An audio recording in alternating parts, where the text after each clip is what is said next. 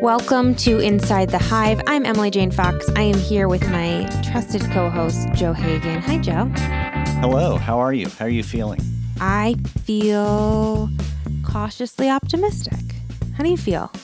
You know, I'm going to know better how I feel after I hear the interview that you conducted. You today. sure will. We have the interview that you and I both kind of wanted, particularly this week, because we are nearing the year mark of all of this life changing, world altering stuff that we've been living through. And we have William Hanage, who is an associate professor of epidemiology and a faculty member at the Center for Communicable Disease Dynamics at a little known university called Harvard. And Heard of it? it's it's in Cambridge. It was a fascinating conversation where Professor Hanage gives a real state of the state, where we are now, uh, what we got wrong in the last year, and what we should be doing to look forward in the future. We talked all about the updated CDC guidelines that we got this week about sort of how you should behave if and when you get the vaccine. We talked about uh, all the myth and meth uh, and messaging around the vaccine. We talked about the messaging about coronavirus and what we got wrong over the last year. It was really uh, news you can use, and it helped put everything in context. But it really was like a look at where we are now and where we're going to be. So it's it's less hand wringing about what happened, and there's certainly hand wringing to do, but it was it's practical, and I hope you guys will find it practical too. My hope is that somewhere in the interview, he simply says, once you get the shot, you can tear off all your clothes and run naked through the street and you're free. I'll tell you that he will not. but go live and let live, brother. Well, I, it's funny that this is happening now because in my own just personal sphere, I'm seeing a massive uptick of people I know getting the shot. Today, in fact, as we speak, my wife is getting the shot. Yay! So, you know, to having somebody in your home have the shot, that's a beginning. And the CDC guidelines that just came out, I just got the headline, but it's like you can go inside of a building and take your mask off under certain circumstances. And You can you can see uh, you can certainly see other vaccinated people. You can uh, see unvaccinated people if they're from a single household. When we're out in public, wear your damn mask. Who cares? It's like the dumbest Yeah, politicized thing deal. that's ever happened in the entire history of the world. I it think really is. like it's just we'll look the back in embarrassment. I'm emba- I'm not even looking back in embarrassment. I'm presently embarrassed for how little sacrifice it is. Like you wear pants when you go out, you wear shoes when you go out, you you do all the you wear a seatbelt. It's the dumbest thing I've ever heard in my entire life. Wear your fucking mask. Who cares? It it does nothing to you. It costs nothing to you. It is the lowest bar to entry for safety that has ever existed, possibly. It's almost like, uh, you know, there was another president before who was super awful and tried to politicize tying your shoes. Crazy. And then a bunch of people are like, I'm not tying my shoes. Crazy. you know and it, that's how dumb it is to me. But in any case In any one thing case- i want to say is it's it's worth just pausing for a moment. You and i have been doing this podcast roughly a year as well and it this pandemic began around the time that you and i started this. And it's easy to forget how uncertain the world suddenly became how upside down how traumatizing and suddenly the future just looked like a blank you know page and you didn't know where this was going. And there was a intense feeling of well just the uncertainty of it. And uh, we've come a long way in a year. It's just shocking how much has happened.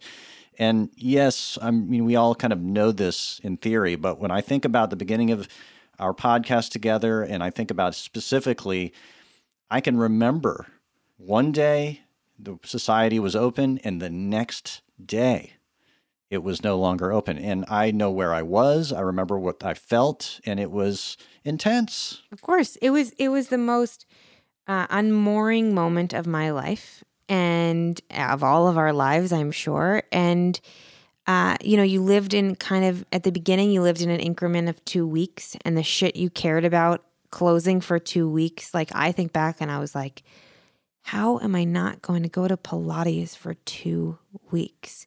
Like, I was so, or like, am I not going to browse a grocery store? I have not stepped foot in a grocery store for more than a year because I don't need to. And it feels um, like a risk that is unnecessary for us and our family right now.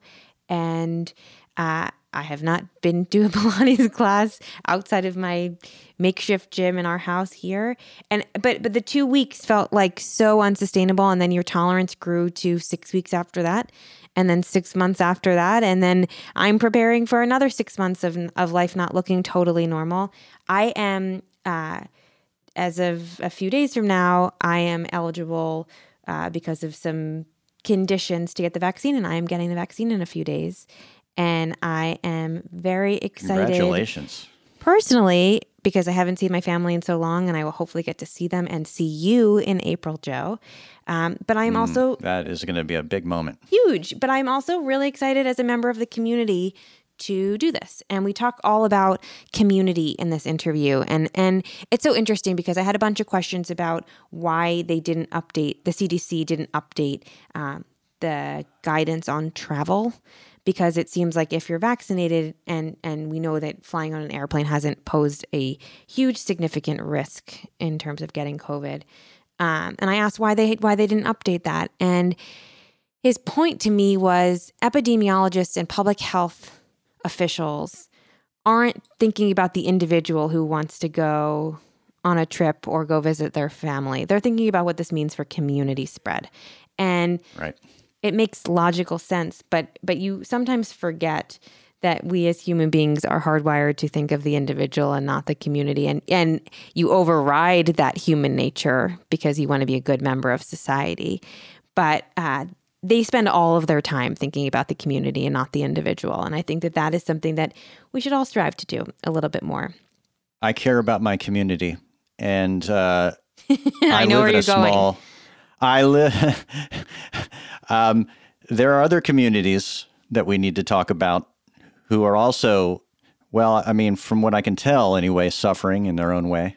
On our community, our, our Hive community cares about this deeply because we've heard yes, from a number of you. It's one that um, we've been asked specifically by listeners to address. And of course, it is the issue of the royal family.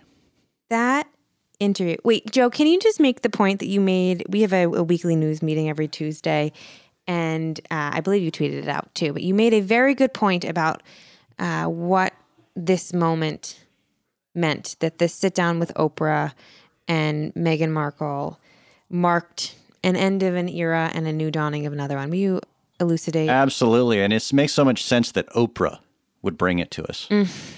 Um, I, my point was basically this you know, we on this podcast, episode after episode, talked about how all consuming the former president was to all of our lives, and he consumed the news. Uh, he was the news, right? There was one headline every day, and it was whatever horrible thing this person was saying and doing.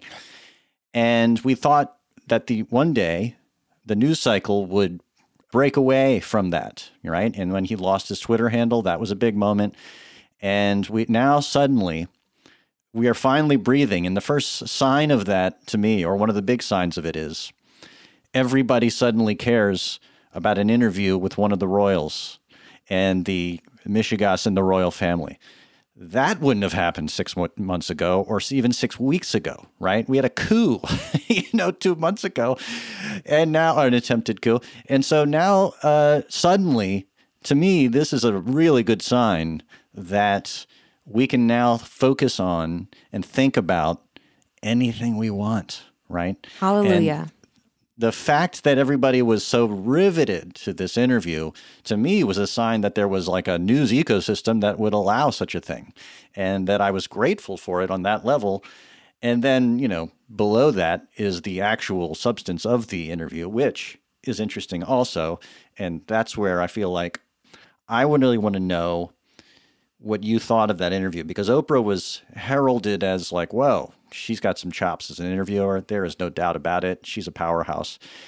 At the same time, she was chosen to be the interviewer by these subjects. They didn't just give this access to anybody, right?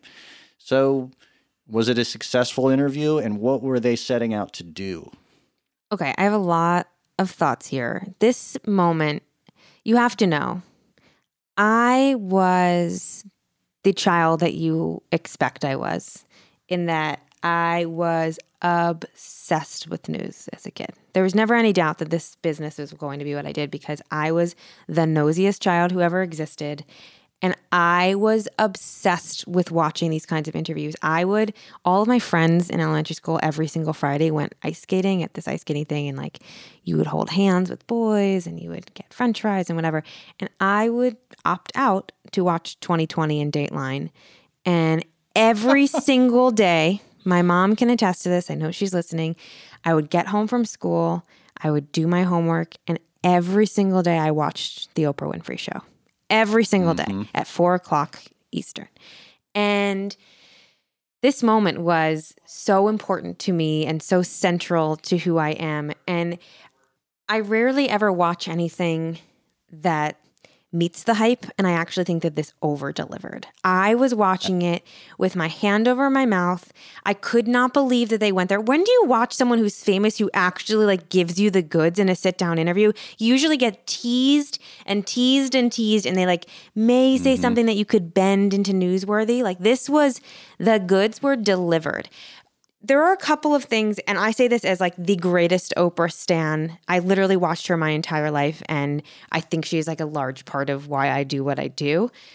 Um, I found it a little bit rich that Meghan Markle was deriding the palace's relationship with the tabloid media in the UK when they opted to give an interview to someone who is their friend or at least their acquaintance. And and by the yes. way, there's nothing wrong with with them having a relationship with her. I think Oprah was very transparent about that fact. I think they were both very transparent about that fact. It was no secret that they have a relationship. I also think it's uh, as a savvy consumer of of news, you should know that when these big interview happens and i don't know what the discussions were in this specific case but generally there are lots and lots and lots of conversations about what you're going to talk about. And they said at the beginning of the interview that nothing was off limits and i choose to believe them and i actually think that they went everywhere. Didn't seem like there were a lot of things that were off limits here but I don't think that there were like anything that there was nothing said that Oprah could have been shocked by because I would imagine that they have discussed this before that interview. So I thought that was a little rich. And then the other thing I will say is that while there was so much news and while Oprah's greatest skill in this interview was making them feel comfortable enough to to tell these things and then giving very helpful summaries of of why what they said was so important and kind of weaving everything together. That was very helpful as a watcher. Uh, but she missed an opportunity to ask a few questions. I think, mm-hmm. namely, whether Harry thinks the monarchy should be abolished. Uh, that's a huge one. I obviously think he would have said no, given how respectful they were to Her Majesty the Queen and how they both referred to her as that and, and were so clear that she has been nothing but supportive to them. So I think we knew sort of between the lines what his answer would be, but uh, I would have loved to hear him say that. And then the other thing, I wish she had asked him if she if he you know, had thought about the history of racism and anti-Semitism in the royal family. Mm-hmm. It is mm-hmm. so long and it is right. uh, not in the past, obviously. And so I wish that she had said to him, "You're making these allegations about racism that your son had had faced. Put that in context for the racism that your family has been dispelling for the last, you know, hundred years, however long the royal family. I don't know. I don't. I'm terrible at time. Whatever forever that yeah. they've been in power. Well, just to, to, to pluck one out, there was King Philip's brother who, yes. you know, went and uh, canoodled with the Nazis back in the uh, in the forties. How about and, his um, grandfather, who whose sister was a Nazi, or sister and her husband were Nazis or Nazi adjacent? It's not you're not going that far back. No, they're still and alive. these were secrets that were, as we know from the Crown, that were sort of uh, you know uh, repressed and uh, you know buried for a long time, and when they finally came out, they had to contend with it, right? And in a way, this is a different animal, but it is also them once again needing to contend with their own history of not just the racism, but the colonialism, the, the horrible racism inside of the, you know, that is the sort of hallmark of the colonial uh, empire that they once were. If there was nothing off limits in this interview, and I choose to believe that that is true, it feels like a miss because the Meghan, Harry, Archie, William, Kate, Charles stuff here was like the best plate of potatoes you could ever get. Mm-hmm. But the red meat is in that, right? The colonialism, the racism, the anti Semitism. Right. And if you really want to uh, make a difference in the royal family, then that's where Oprah would have gone. I don't right. think that that's what the intent of the interview was, right? Their their intent yeah. was not to actually reckon with the problems of the royal family, which would have been perhaps the more noble thing. And any of the knocks that Meghan and Harry have received since then, which, you know, I think overwhelmingly it's been positive, but I think when you dig a little deeper, there have been some knocks. And I think that that would have eliminated any yeah. knock because the why of why do this is a little ick, right? There's there's well, no yeah, doubt. I'm and, happy and they did. Out, you pointed out something that I think is important that Oprah did not ask them. And this is if gets down into the core of the situation, the nuclear core, which is that she should have asked them, Do you think the royal monarchy should exist? Why is, do we even have it? You know, what is the point of it anymore? And because that would have put them in a very interesting bind because, you know, they are, and correct me if I'm wrong, salaried, you know, members. Not anymore. Still. But uh, is that, where did they get their money? Uh, well, the actually the the ickiest part of this to me was them talking about their money problems.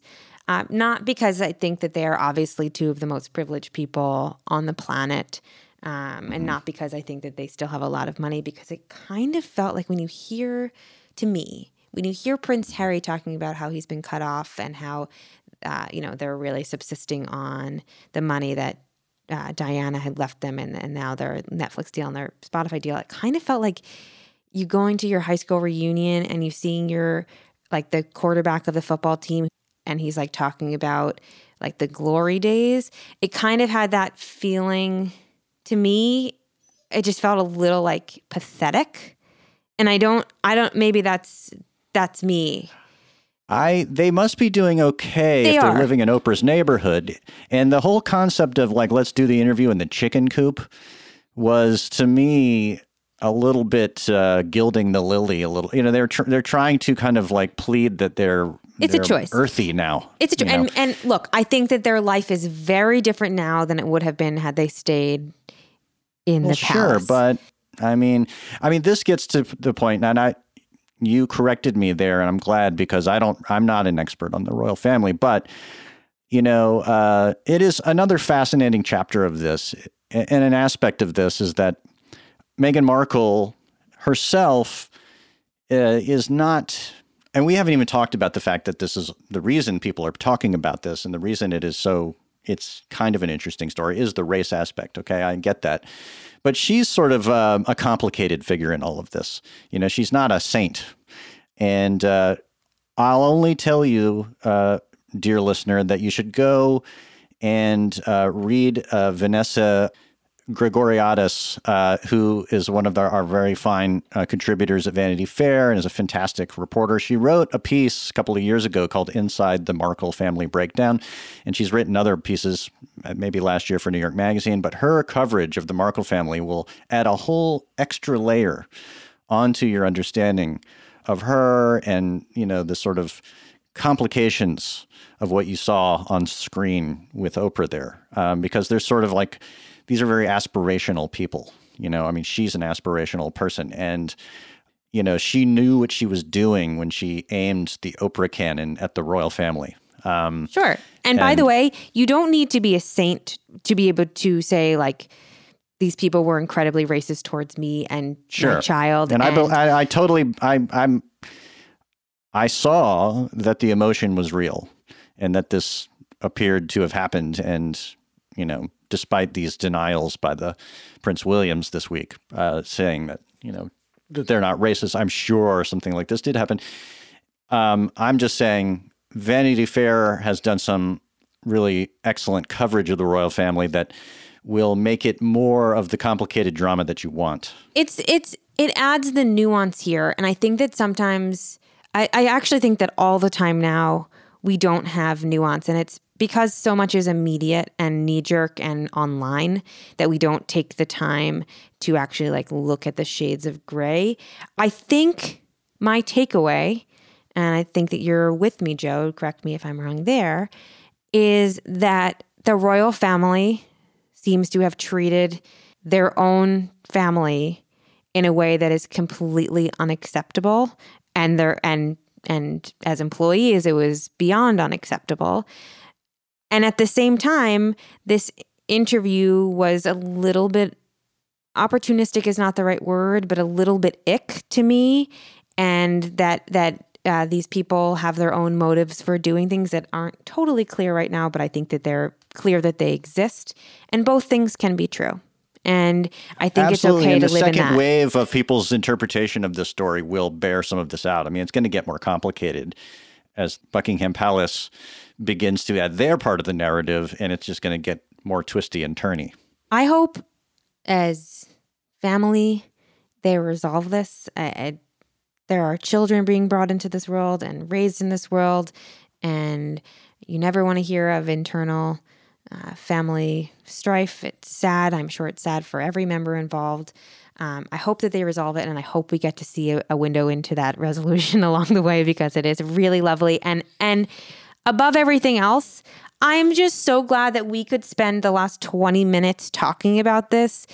As you said at the very beginning of this conversation, who would have thunk even a month ago that something would capture our attention this way that had nothing to do with US politics, had nothing to do with the coronavirus, it had nothing to do with anything except for pure uh, nosy speculation an ocean away.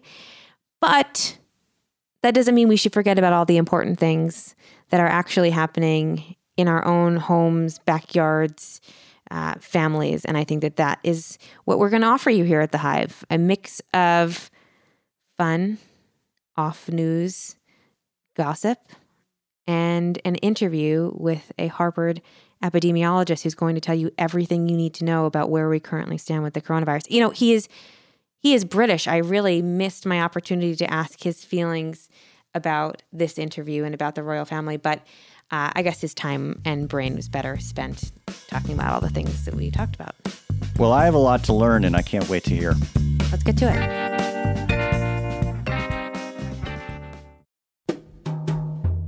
Hi, it's Radhika Jones, editor in chief of Vanity Fair. If you love digging into the week's political headlines, subscribe to Vanity Fair. Our reporters take you behind the scenes of some of the biggest stories from the campaign trail to the halls of Congress. Just for our Inside the Hive listeners, save 15% on a yearly digital subscription to Vanity Fair with promo code POD15. That's vanityfair.com, promo code POD15 for 15% off one year of all you can read, watch, and hear.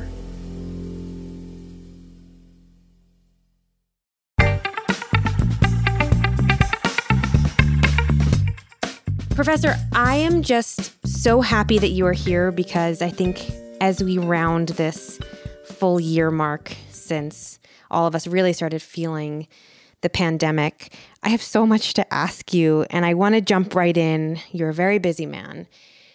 Can you just give us a state of the state where we are right now with the coronavirus and all of the developments that we see happening and all the things that still have yet to happen What's the landscape as we live it right now? It's a great question. Um, right now, we are in a point where we have managed to get through the first full winter in the Northern Hemisphere of this pandemic.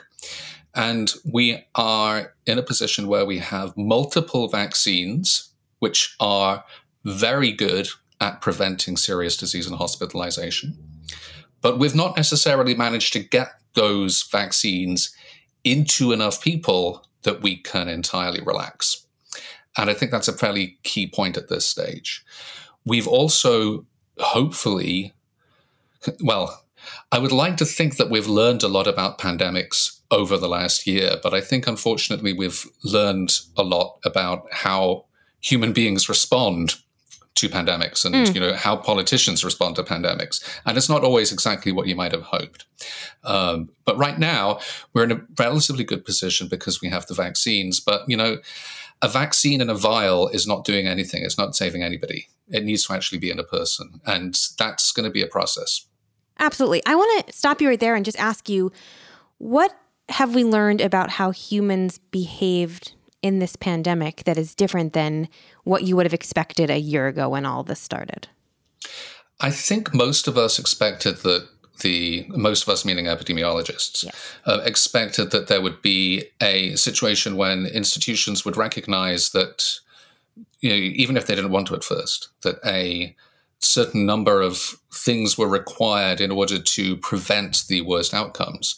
But actually, there was quite a high tolerance for amount of hospitalizations and deaths, at least in large parts of the world. Mm. And I'm mostly talking about the United States here, but you know, we have seen it playing out in other places as well. But at the moment, let's just think about the situation where we are right now. In I'm in the northeast of the United States, and around here in Massachusetts, New York, New Jersey, Rhode Island, in all of those states, more than one in 500 residents have died already. Mm. The corresponding number for New Zealand is one in a million. Mm. So that really illustrates the difference between the things. Whether or not things could have been handled better or worse is another question, and one I'm sure we'll get into. But we, it's been quite surprising how limited the will was to try and make things better. Do you think that some of this was? I mean, I think so. So much of this was the messaging, right? From both government officials and health officials. It just was from the very beginning, the messaging was very confusing. It was both scary and hard to follow. And mm. I'm hmm. wondering if you could go back and re-message this whole thing. Would you take the time to sort of I feel like so much of the emphasis was on restrictions that were necessary, but but a lot less on explaining how this virus actually spreads. And I feel like I talk to very smart people all the time now who I think read a lot of news who still don't totally seem to understand how this virus is communicable. And it's shocking to me until I start to think about how bungled the whole messaging was. So I'm curious what you would go back and redo if we could turn back time a year ago. I, I think you're absolutely right. The messaging has been really confused and confusing. And part of that is some of that has good reasons for instance, things about masks early on were genuinely rooted in a concern that people working in healthcare would have sufficient masks to protect themselves. Right. Um, and some of it was not. Some of it was just people wanting to say things, uh, lots of different things, and then people could pick and choose what they want to believe. I think the best way to think about it is to convey not only a set of kind of sterile rules for what you can and cannot do, but educate people about how the virus is actually transmitted and all the things that can be done to drop the risk. So the upshot is this is a virus which spreads via the respiratory route. So that means that people breathe out particles which contain the virus. And those particles um, are more likely to spread to somebody who is close to you are not only close to you, but close to you for some time. Mm. So there's that time element. You know, brushing by somebody in a corridor not wearing a mask is, or even outside not wearing a mask, is very, very different from sort of sitting next to somebody talking for 10 minutes or more. I mean, sure. it's, it's a real difference. So I would think that that's a better way to do it and to convey to folks that we are not only about trying to restrict what you can and cannot do um, I think that the messaging should have been tied together with resources, things that would help people be able to do it. I mean, I know we've talked about masks a lot, masks became a toxic political issue. But if everybody in the country had been given a decent quality mask and instructions for how to use it, that's giving people power. That's giving people information they can do stuff with. Mm. Likewise, rapid antigen tests. Rapid antigen tests that can tell you whether or not you're infected and infectious really quickly is another piece of information that we could have made a lot better use of. And unfortunately, we didn't. But I think the most important thing is to just let people know what the risks are. And that actually includes something else, which is how we conceive of risk. Mm.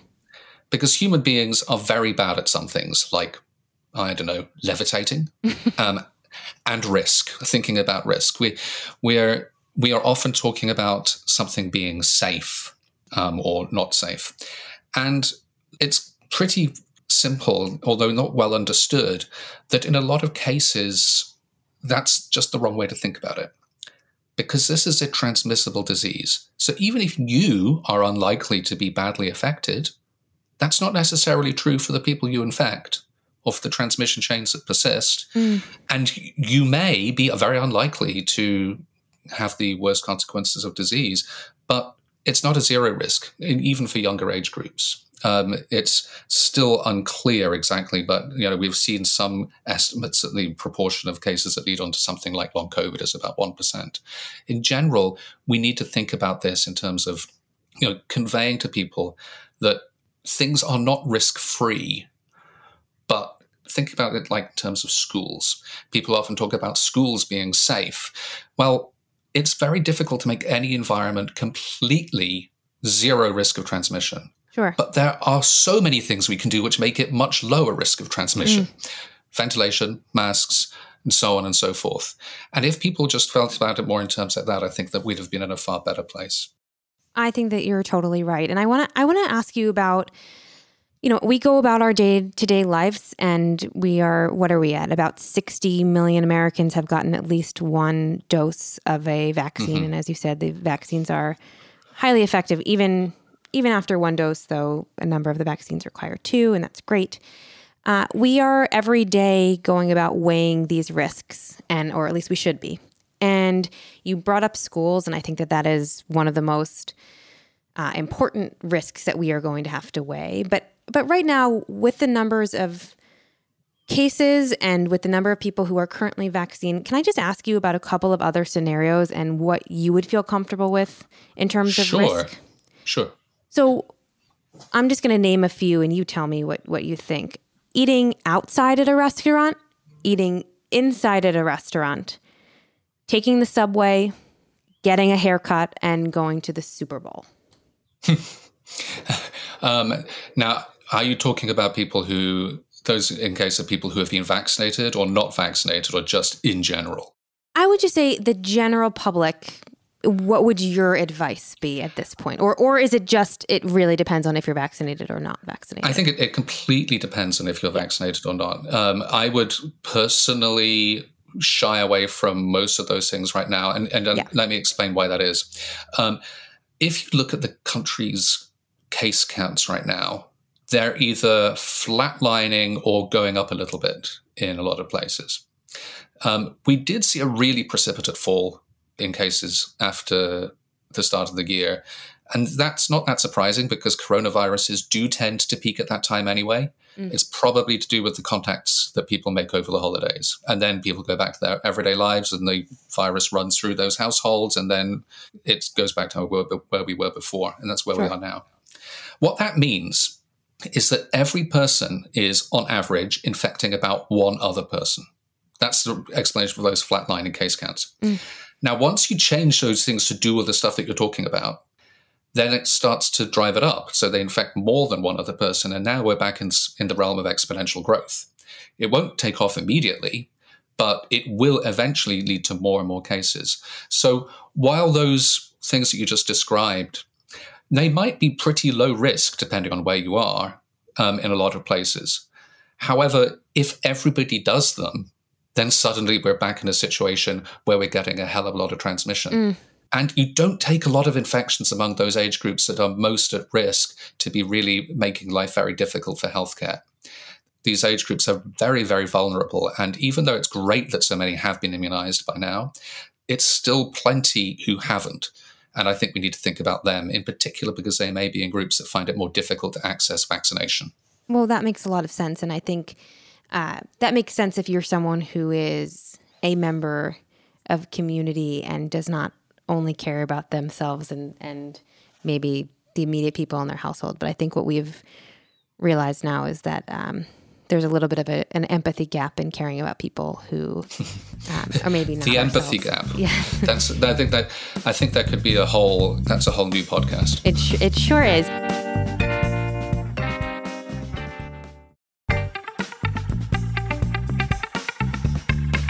What you're what you're talking about leads me to think about the new guidelines that the CDC issued this week, uh, and they were particularly geared towards people who have been vaccinated, and they were really hopeful to me, at least. I'm wondering what your take is about the guidelines and, and what we should all take away from from what the CDC said this week. I see them as a cause for hope too. I mean, I think it's something which will hopefully encourage people to be vaccinated when they get the opportunity. I think that it indicates what the way forward may well look like. I think that um, as time goes by, we're going to have increasingly the opportunity to be getting together in gatherings of people who are completely vaccinated or mostly vaccinated. Now, those will still not be, here it comes again, zero risk because we know that the vaccines are very effective, but they're not 100% effective. However, if the population as a whole has a very low exposure to virus, if there's just not much of it about, then you can rely on that to protect people whose vaccine has not taken for whatever reason, or who may have been unvaccinated if they're in a small group in, the, in there. So I think there's a lot there to be excited about. The question of when we're going to get to that stage where it's going to be very easy to make those kind of contacts, well, that's actually, I think that's a couple months off at least. Possibly was, more. I was going to And we- ask you this because you tweeted earlier this week, you quoted from a piece that essentially said, Anyone who confidently answers that they know how long the pandemic will continue is guilty of hubris. Yes. And I totally understand why we might not know when this peters out. I fully get that. But can you help guide me to know how we will know when we reach that point? How will you judge that we are in the clear? Uh, it's a great, great question. Um, the statement about people confidently asserting they know where this is going to turn out being guilty of hubris is absolutely true. We can, however, be pretty confident about some of the outline scenarios, some of the things that we uh, can be pretty certain are we are confident about. I was listening actually, just for the sake of context, I was listening to a friend of mine giving a talk earlier today who made an point about the difference between being qualitatively right and quantitatively right. So qualitative is just when you've got the the outline of it correct, and quantitatively is saying exactly what the details are. We can be qualitatively clear about what's going forward, but not quantitatively. Qualitatively, we can be sure that we have enough people still vulnerable in the United States that a return to the pre pandemic scenario would risk a catastrophic surge. So, how long are we going to have to be you know, hunkering down in order to avoid that? And the answer is a bit complicated because we have a couple things going on here. First, there is increasing rates of vaccination. That's going to help slow things down. We also have a number of people who are immune as a result of infection, and that's that's good, um, at least for them because they've recovered and they're immune. But that immunity is going to wane. We don't know exactly how rapidly it will wane, but they those people should also be looking to get vaccinated. Mm. It's also the case that we have these new variants which are beginning to circulate, and one of them, B117, is known by now. We're very confident that it's much more transmissible. Well, depends what you what you count by much. It's about sixty percent more transmissible than the previously existing virus. Mm. So that all goes together to say that we're going to be we've got a pretty crucial few months ahead of us, which have the capacity to be really quite worrying, but may not be as well because we have the situation of seasonality the weather's going to be getting better. Right. People will be making more contacts outdoors. That also is going to drive down transmission. So if you want to watch this like a pro, you're going to be looking towards what's happening towards the end of the summer as the seasons change and more opportunities for transmission indoors back, come back in. So that, when we start seeing there, if cases start to increase, in particular among people who haven't been vaccinated yet. Well, can I ask you a maybe this is a dumb question, but if you believe President Biden that there will be enough vaccines available by the end of May, and let's give him an extra grace period that that he has until June for that to be the case. Uh, are you? That. Yeah, go ahead. Go on. I, I, think that those are there may be vaccines available. In particular, Johnson and Johnson is going to be a very, very good additional supply, and it's uh, being reported also that Merck is going to be helping J and J produce vaccine. I think that numerically that may be the case. Um, practically, it may not be. Now, I'm not an expert in like I'm not an expert in supply chain, so I don't want to get into that too much. But I will observe that at the moment we don't have the we don't have sufficient access to vaccines mm. to get vaccines into everybody who wants them. So it's going to be quite difficult to actually make that happen. And of course, there is a significant issue in the country with vaccine hesitancy. Sure. Folks who are not going to be wanting the vaccine. Um, that number I told you um, when I was talking about the variants earlier, B117, because that variant is more transmissible than the viruses that went before, that means we need to vaccinate a higher proportion of the population to control mm. the to control the virus, um, and that's going to make it even more difficult. So. President Biden may be accurate that there will be enough vaccines for everybody who wants it, but not enough people may want it, and it may be difficult to get it to the people who do want it. I see. So so the combination of those three things, the vaccine hesitancy, the supply chain woes and the fact that there is this variant that's going to require more people to be vaccinated. The combination of those three things are what could lead to a potential uptick in the fall if we don't figure those three things out. Is that right? Yeah, that's right. Or indeed before the fall. Got if um, we there's a lot of things which go into um, infectious disease epidemiology. Um, it's like the transmissibility per contact, the number of contacts that are made, whether or not the contact is already immune for whatever reason, and how those things change over time. So all of those things are going to be going into the mix, and we're going to be, need to be watching really closely. Sure. I want to talk to you about the vaccine more in depth, but I have one more question that my editor really wanted me to ask you. So I'm going to honor Miriam and, and ask the question. The CDC, when it updated its guidance this week, it did not update its guidance when it comes to travel, and it still only limits people to taking essential trips. Why do you think they didn't update this? Yeah, I think it's largely a part of the of an inclination to be small c conservative at this stage, mm. um, and to um, and to be taking baby steps. When it comes to travel, travel is actually one of those things which is really difficult to get right. Um, uh, you know, a person who is completely vaccinated, moving between places which have similar amounts of disease, really is something not to get terribly worried about. In fact, in general, movement between places with similar prevalence of diseases should not be something we get terribly anxious about. But I do think we are still somewhat concerned about the potential for movement to be spreading variants, introducing virus to parts of communities that have not yet been mm. um, have not yet been exposed. And you know, we do not know that people have been vaccinated. It's very difficult to know that for sure. And so you don't want to be encouraging people to be taking risky actions at a point when we could actually be within a few weeks, maybe a month of getting serious control over this, and then, you know, taking the lid off the pot too quickly and everything just boiling off, boiling over. I see. So it's not that there is a tremendous personal risk to someone who's been vaccinated, but there could be a community risk not knowing what the, the virus is like in that community or the community you're coming from. That that's right. Yeah, I mean, this is the thing about um, infectious disease epidemiology. It's all about communities. Mm. People tend to think about things in a fairly individualistic way, but the thing about infectious disease is that it transmits. And so, you know, you may be fine, but the person you infect may well not be. Sure. That makes total sense. Let me ask you about the vaccine. There were a number of highly effective vaccines developed, tested, and brought to market within a very short period of time. It's a to me it's a wonder. It's truly miraculous. It's an incredible thing.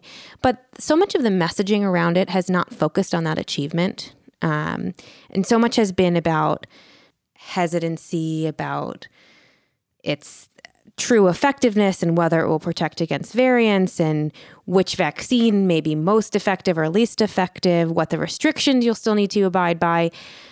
Do you think we message the vaccine correctly if it is so important for for this country to be on board with it, knowing how hesitant many Americans are about getting vaccines in general? I think the messaging around any vaccines is crucial. Um, and I think messaging around this is quite difficult. It's not actually a situation that many people have much experience with because there weren't vaccines around during the last kind of big respiratory disease pandemic. And so we have a situation where we're trying to juggle the fact that, yes, we've got a vaccine, but no, because we are unable to instantaneously immunize everybody in the country, it means that there is this kind of period of limbo in which some people are vaccinated, but not enough are in order to be able to rapidly move past it. Mm. And I think a lot of the messaging has, made, has been holding around that. Yeah. I think because it's trying to say to people, okay, this is good, but got to be cautious. But then you have the situation like you described where some people are saying, hang on, we got vaccines now. What was all that for? But you're completely right. It is an astonishing human achievement that we've got in this country now, not one, but three vaccines, which are all capable of preventing severe disease, hospitalizations, and so on. Mm. And that is that in and of itself should be cause for celebration. But I would celebrate in a small group of you know, with your household for now. that's I think that's what I'd recommend right now. That makes um, sense. And then later on in the summer, we can get together outside and celebrate. And then come the fall, if things look good, then we're going to be probably, I think that's going to be a point when we're going to be able to be really much more confident about exactly where we are.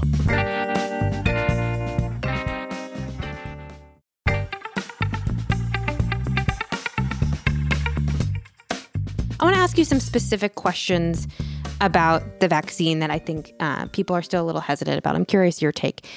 Is there a big difference between the different shots? Should people be holding out for one shot or another shot, or would you would you take whichever one you have access to first?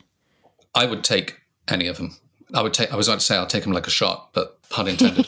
um, I would take any of them um, because I haven't actually been offered one because while I while I work as a professor of epidemiology, um, I'm not patient facing and I mm. fight disease with equations and stuff. So there are other people who need it much, much more than me.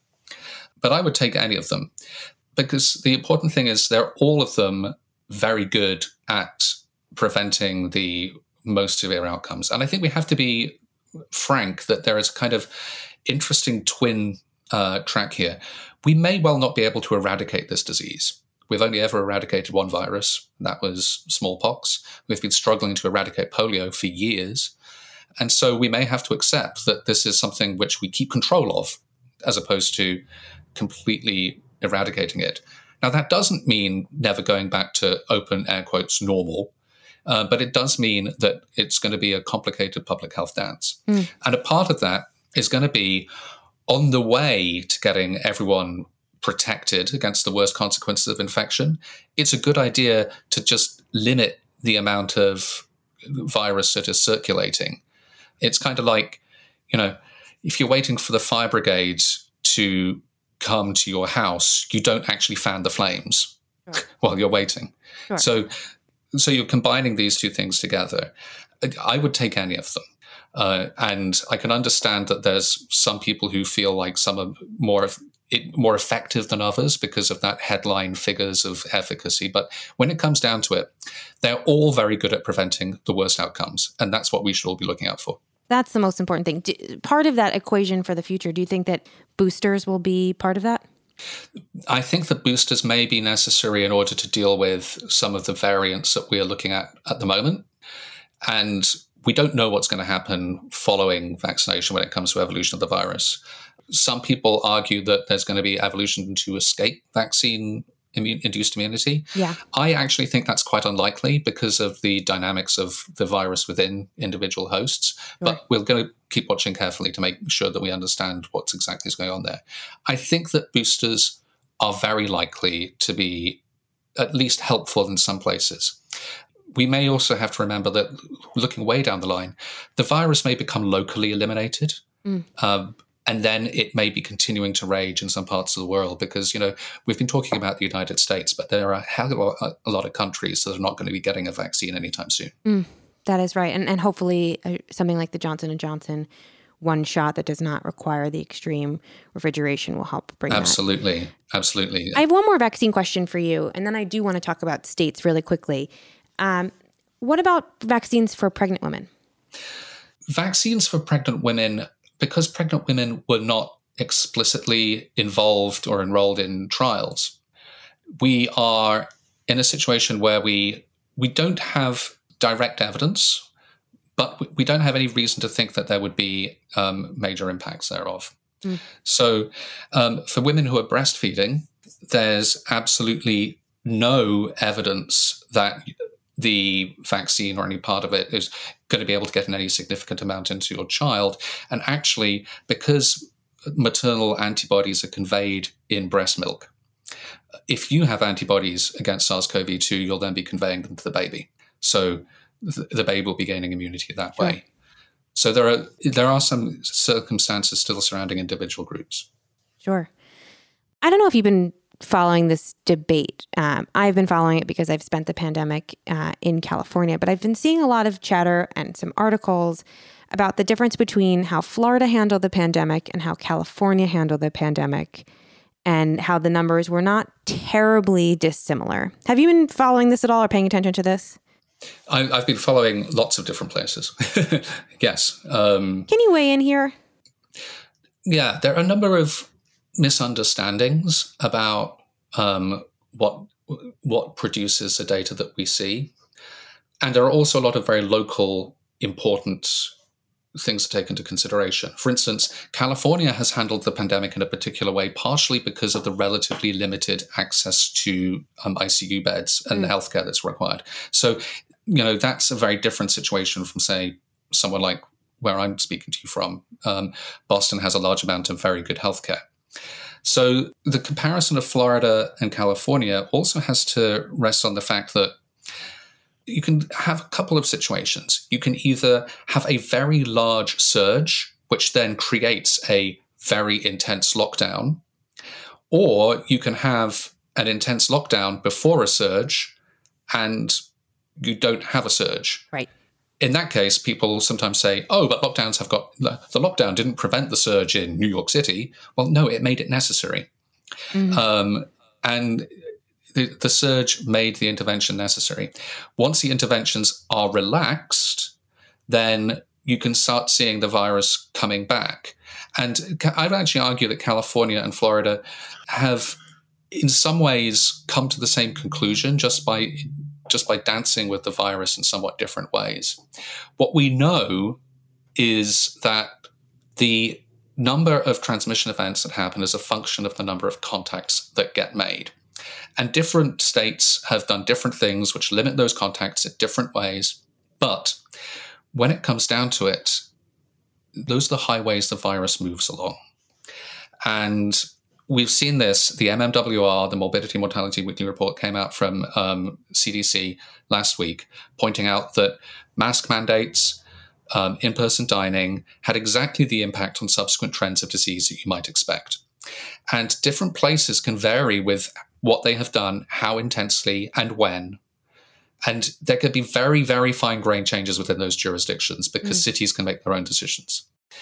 So, what you end up with is the consequence of this kind of patchwork of decisions, which can mean that states as different as Florida and California can end up, you know, looking pretty similar. But what they've actually done is they've got there in very different ways. One of them has almost deliberately, as a result of policies that most public health people would not recommend, mishandled the pandemic, and the other just struggled to at different points. Right it's very complicated, but that was a very clear explanation, and I'm grateful for for that. My last question for you. I'm sure we will all see a lot of coverage and read a lot of things and do our own reflecting on this past year and what we have done and what we will be doing to cross this year mark. But I'm, I wonder from you what we should be doing to look forward. What should we be doing now to prepare for what's next? Uh, it's hard to sometimes remember that there's a future, isn't it? Um, well, there is a future.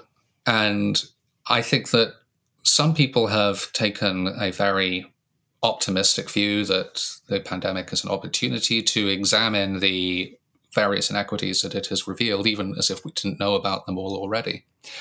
I have to say that I am not confident that that is what's going to happen. Um, I think that some people may find themselves forgetting the trauma of the last year surprisingly quickly once we are able to return to the post pandemic normal. I do think that we need to reflect upon our responsibilities to the fellow members of our community, what we can do to help them, the role of making tough decisions in a state of uncertainty. And I think that if there's one thing that I really hope that the um, pandemic planning and infectious disease community take away from this, it's recognizing that pandemics are not only caused by flu. Mm. Because we had a lot of preparation for a flu pandemic, which would have a particular set of characteristics. And of course, this is not a flu pandemic. Um, it behaves quite differently. It's something depressing to reflect upon that the Goldilocks combination for a virus, if it wants to cause a pandemic, is to be dangerous enough to kill a lot of people, but not so dangerous that you're actually going to make people, you know, take it as seriously as they ought to. Right. Right. There's a just in closing, I mean, I'm going to comment that I I was looking through things I wrote at the start of February last year, and I came across a piece that was never published, which I just I just called Schrodinger's pandemic um, after Schrodinger's cat. You know, the cat is in the box, and it's alive, and it's dead. And at that stage, I was already convinced that there would be something that would be called a pandemic, but I didn't know how serious it would be. And if you looked at the numbers at the time, you could just about convince yourself that it would, well, you could not convince yourself it was going to be trivial and ignorable, mm. but you could convince yourself it wouldn't be that bad. But you could also look at them another way and convince yourself that it would be really very bad indeed. Mm. And there was this position where you were just kind of holding those two equal possibilities in your head while trying to figure out, you know, what to tell people and where to go forward with that. And I think we should be always we should be looking at the precautionary principle here. Uh, and nothing else. It's depressing to think, but the way people have responded to having large numbers of deaths pile up before their eyes doesn't make you feel very confident about dealing with longer term issues like climate change. You are so right. It is a perfect point, not not necessarily the the most uplifting point to end on, but I think the most thought provoking one and one that we should all carry forward and really at some point turn our attention to or, or right now turn our attention to. Professor, I am so grateful for your brain here uh, over the last year, particularly today as we got to pick it and, and jump inside of it. And your wisdom is invaluable. So thank you so much. Thank you so much. And hopefully, if I talk to you again, we'll be able to be a little bit more cheerful. I am in a little bit of an optimism spa at the moment as a result of the vaccines, but the last year has taught me don't get too optimistic too soon. Well, I think uh, cautiously optimistic feels like a good way to Yeah. Yeah, that's good. Thank you again. I really appreciate it. Thank you. Thank you to our guests, Professor William Hanage, and of course, my co host, Joe Hagan. If you enjoyed this conversation, please be sure to listen and subscribe to other great episodes of Inside the Hive. You can find those on Apple Podcasts, radio.com, or anywhere you get your podcasts. And don't forget to leave a review while you're there. Thanks to our great producer, Brett Fuchs, and the folks at Cadence 13. And of course, thanks to our sponsors. Please support them any way you support this podcast. We will see you right here next week.